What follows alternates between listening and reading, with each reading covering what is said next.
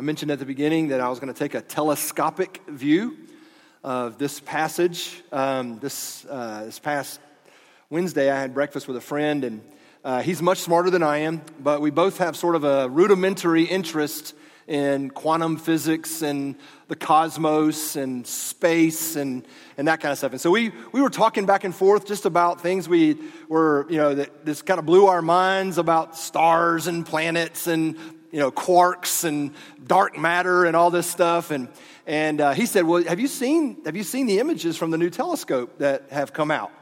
And I was like, well, I didn't even know there was a new telescope that had come out. And he said, well, back on Christmas Day, 2021, a new telescope named the James Webb Telescope was launched uh, in, into space. And, and, and from an engineering standpoint, it's a phenomenal uh, uh, piece of, of, of equipment that has, you know, a global collaboration of scientists around it.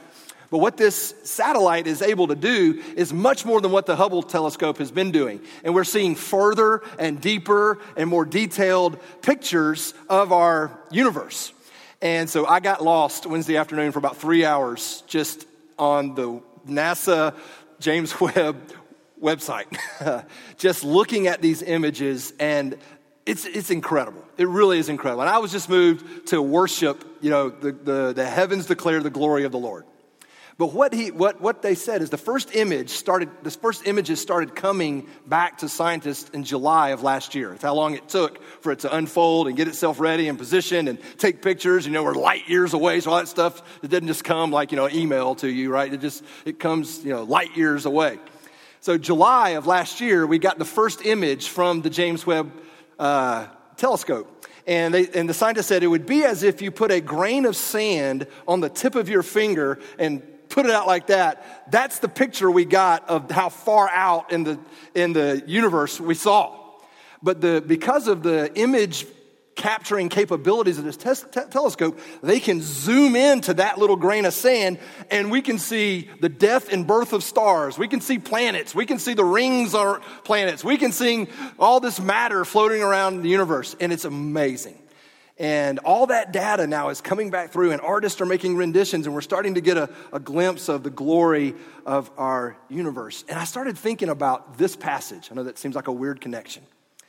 But there's something that Paul, there's, a, there's an image that Paul has, is trying to espouse in all of his letters. And that image is that a person who has faith in Christ becomes a man and woman who is in Christ. That your greatest uh, calling, your greatest uh, identity is that you are a man or a woman who is in Christ. You are under his shelter, under his redemption. Everything that God wants to give Jesus, he wants to give you. And so the, the life of faith is one of living in Christ. And that image is what Paul over and over in his letters is trying to get across to people. And, and every time I preach, I seem to do this all the time. I get, you know, y'all make fun of me for doing this, but I want you to have it seared in your mind you are in Christ. You do not want to be outside the umbrella of Christ's redemption. You want to be in Christ all the days of your life.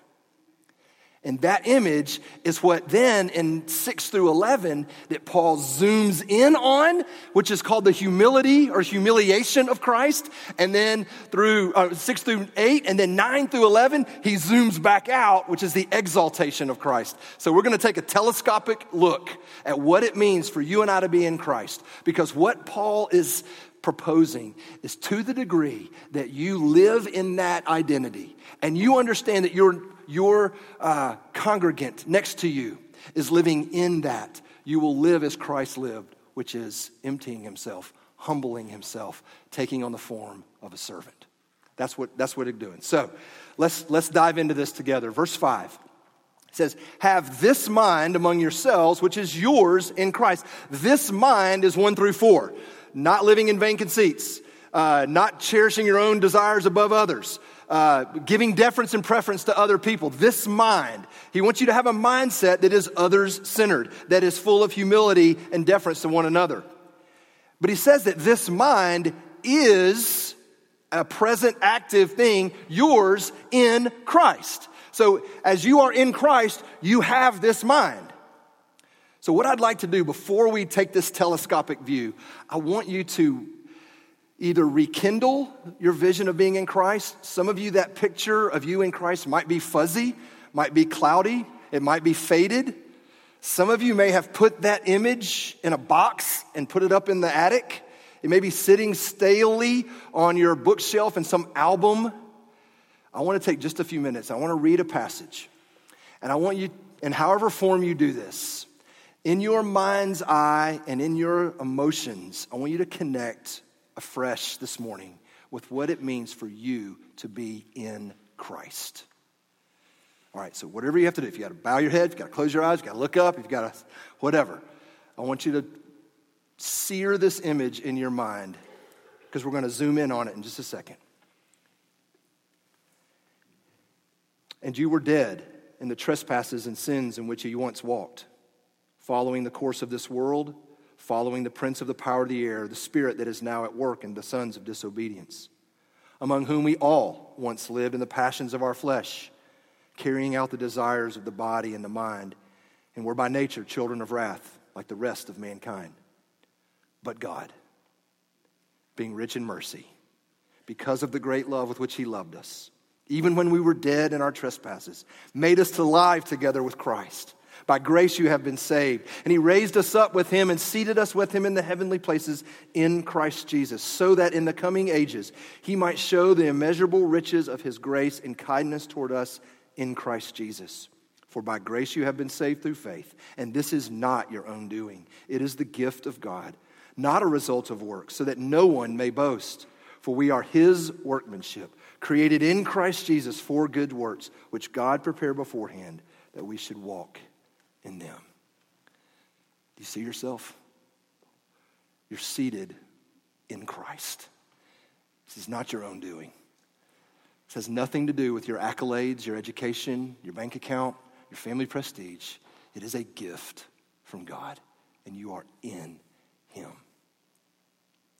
Now, let's zoom in on what that looks like. Verse 6 verse 6 through 11, there's a, there's a, um, there's a decisive shift. We can pick up on a little bit in the English, but in the Greek, it's unmistakable. The way Paul writes his normal vernacular in his Greek, it shifts, and there's this almost poetic prose that happens in 6 through 11. There's, there's, there's parallelism, there's, there's symbolism, uh, and what this has caused a lot of scholars to say is they think Paul broke out into song. This was one of the first ancient hymns of the early church because it's written very poetically.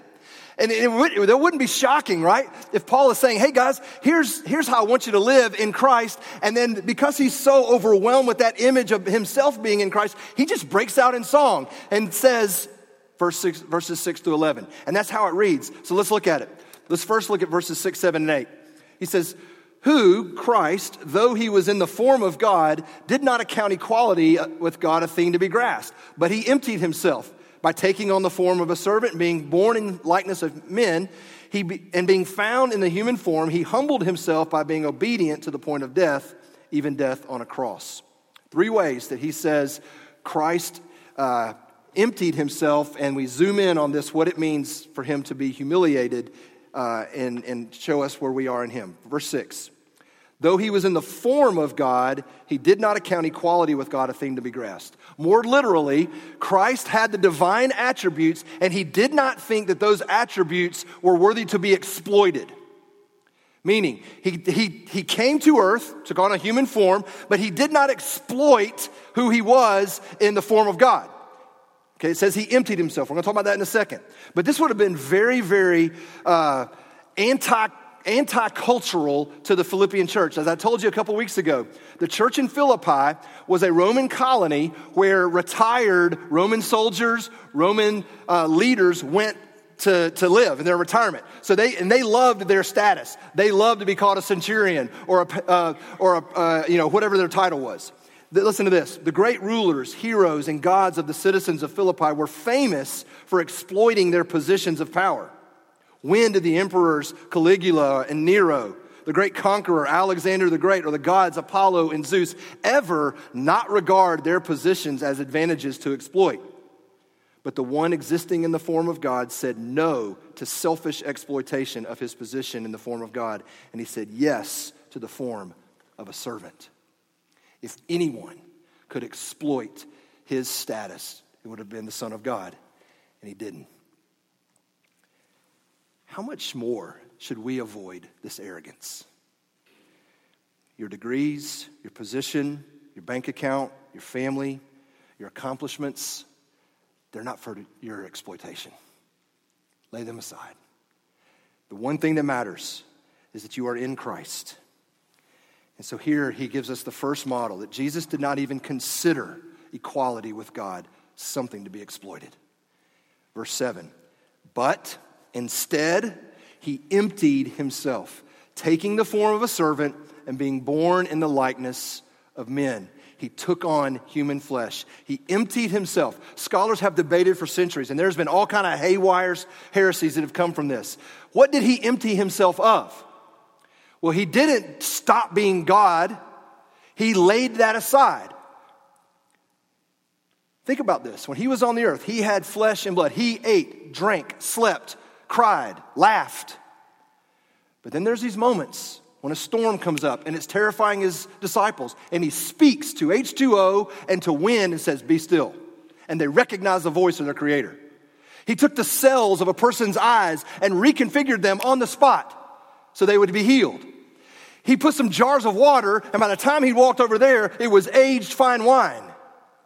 Why? Because he didn't just empty himself fully of his divinity, he didn't exploit it. And every time those divine acts were used, it was in the service of someone else.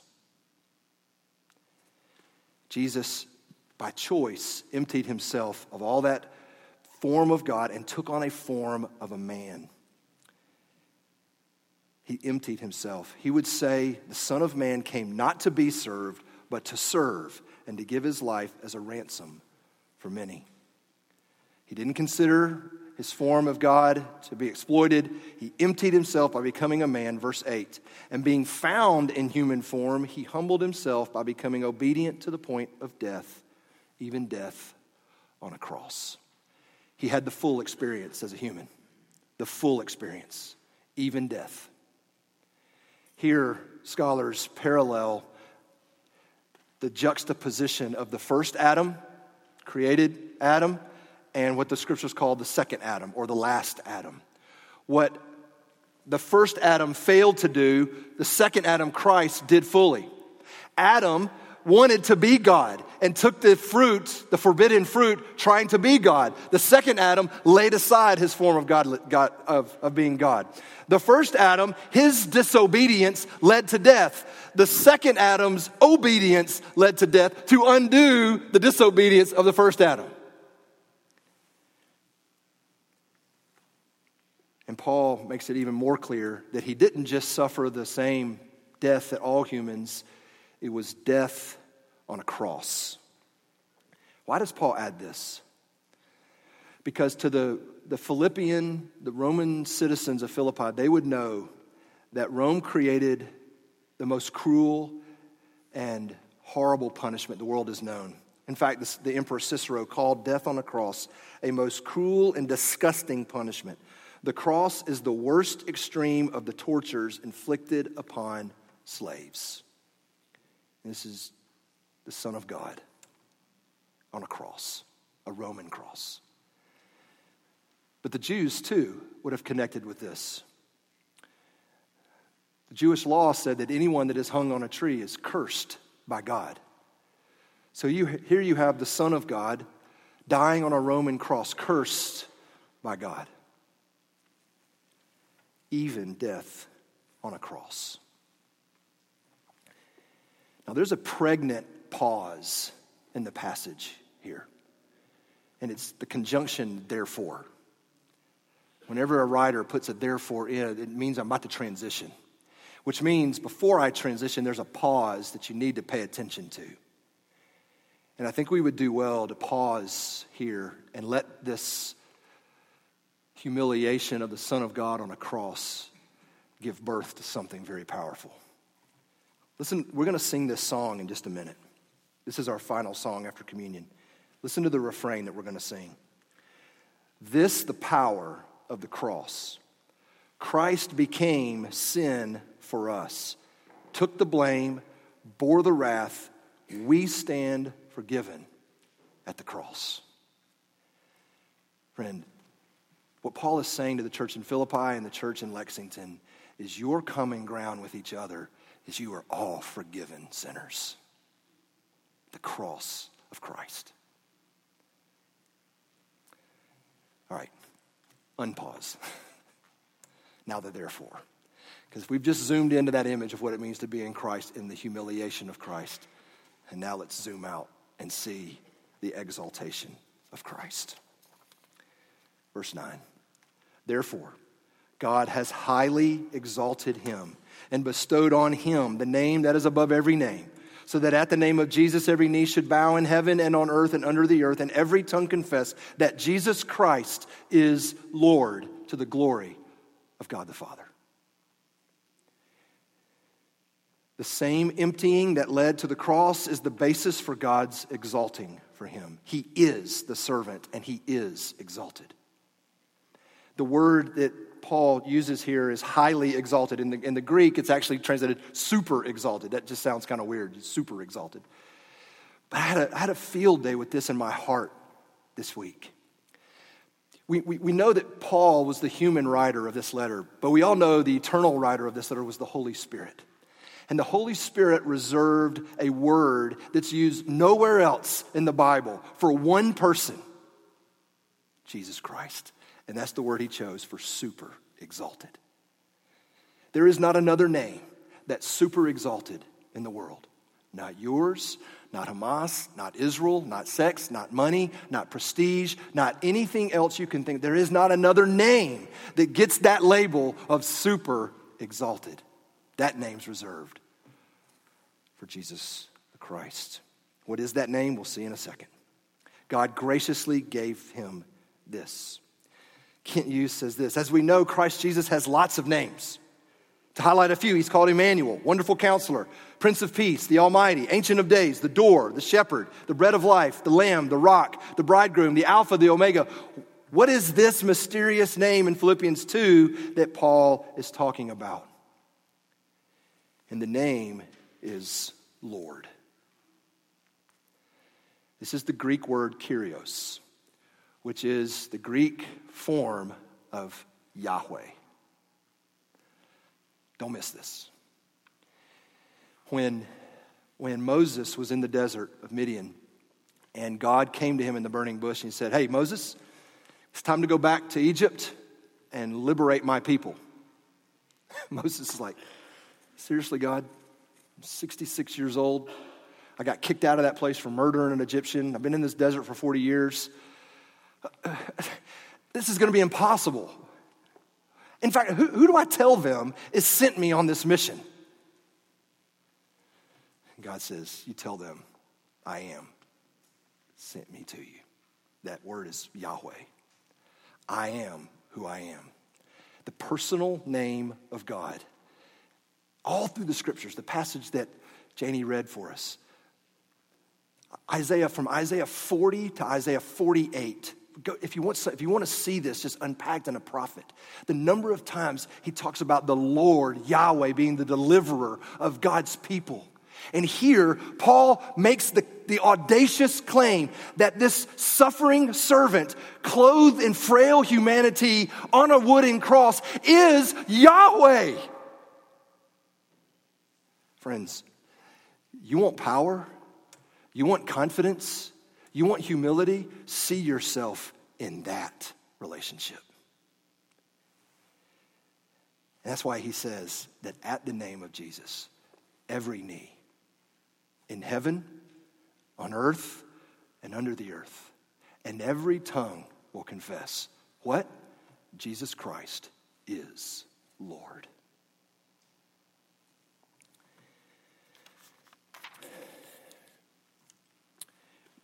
We're getting ready to, we, we celebrate the Lord's Supper every week here.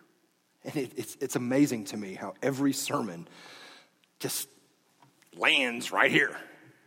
But let me, let me, let me, let me super connect this for you. you know, the, the Gospels, Matthew, Mark, Luke, and John, They're, they're what we call synoptic or, or harmonious. They, they work together to tell us the story of Jesus' life and work. Well, Luke and John do something really unique with this, the night that Jesus gave the Lord's Supper, which is the night before he was uh, betrayed and, and went to the cross. Okay? And what, what, what they say is that they had supper. Okay? We're, we're going to celebrate. Mark's going to set the table up and he says, This is my body, which is for you. And this is the blood of the new covenant given for the forgiveness of sins. And he had this meal with the disciples. Okay, and Luke tells us that after supper, Jesus tells them, One of you is going to betray me. And that after they had this meal, the disciples start having this feud with each other. They start, they start debating who's the better of the 12. They start wondering who's, which one's the rascal, which one's gonna be the right. And they start saying, Well, I'm gonna be at the left hand, I'm gonna be at the right hand. And the sons of thunder are doing this. And they're having this, like, the anti, the antithesis of Philippians 2. They got all kind of vain conceit. They're all looking out for their own interest. That's what Luke tells us was going on. And then John tells us that Jesus got up from supper and he took off his outer garments and stripped himself down to what would have been equivalent of a slave's outfit. And he got a basin of water and a towel. And he got down at the feet of the men who were just arguing that he created them. And he started wiping off the dirt that he created himself. And he starts wiping their dust off their feet. The Son of God who laid aside his glory as God, now is a servant on the ground wiping these bickering disciples' feet. And this is what John says. When he had washed their feet, he put back on his outer garments and resumed his place at the table. And he said to them, Do you understand what I've done to you? You call me teacher and Lord, and you're right, for so I am. If I then, your Lord and teacher, have washed your feet, you also to wash one another's feet. For I have given you an example that you also should do just as I have done. Truly, truly, I say to you, a servant is not greater than his master. You remember what Peter did in that moment? You're going to wash my feet, Jesus. I should be washing yours. Peter, if you don't let me wash your feet, you have no part of me.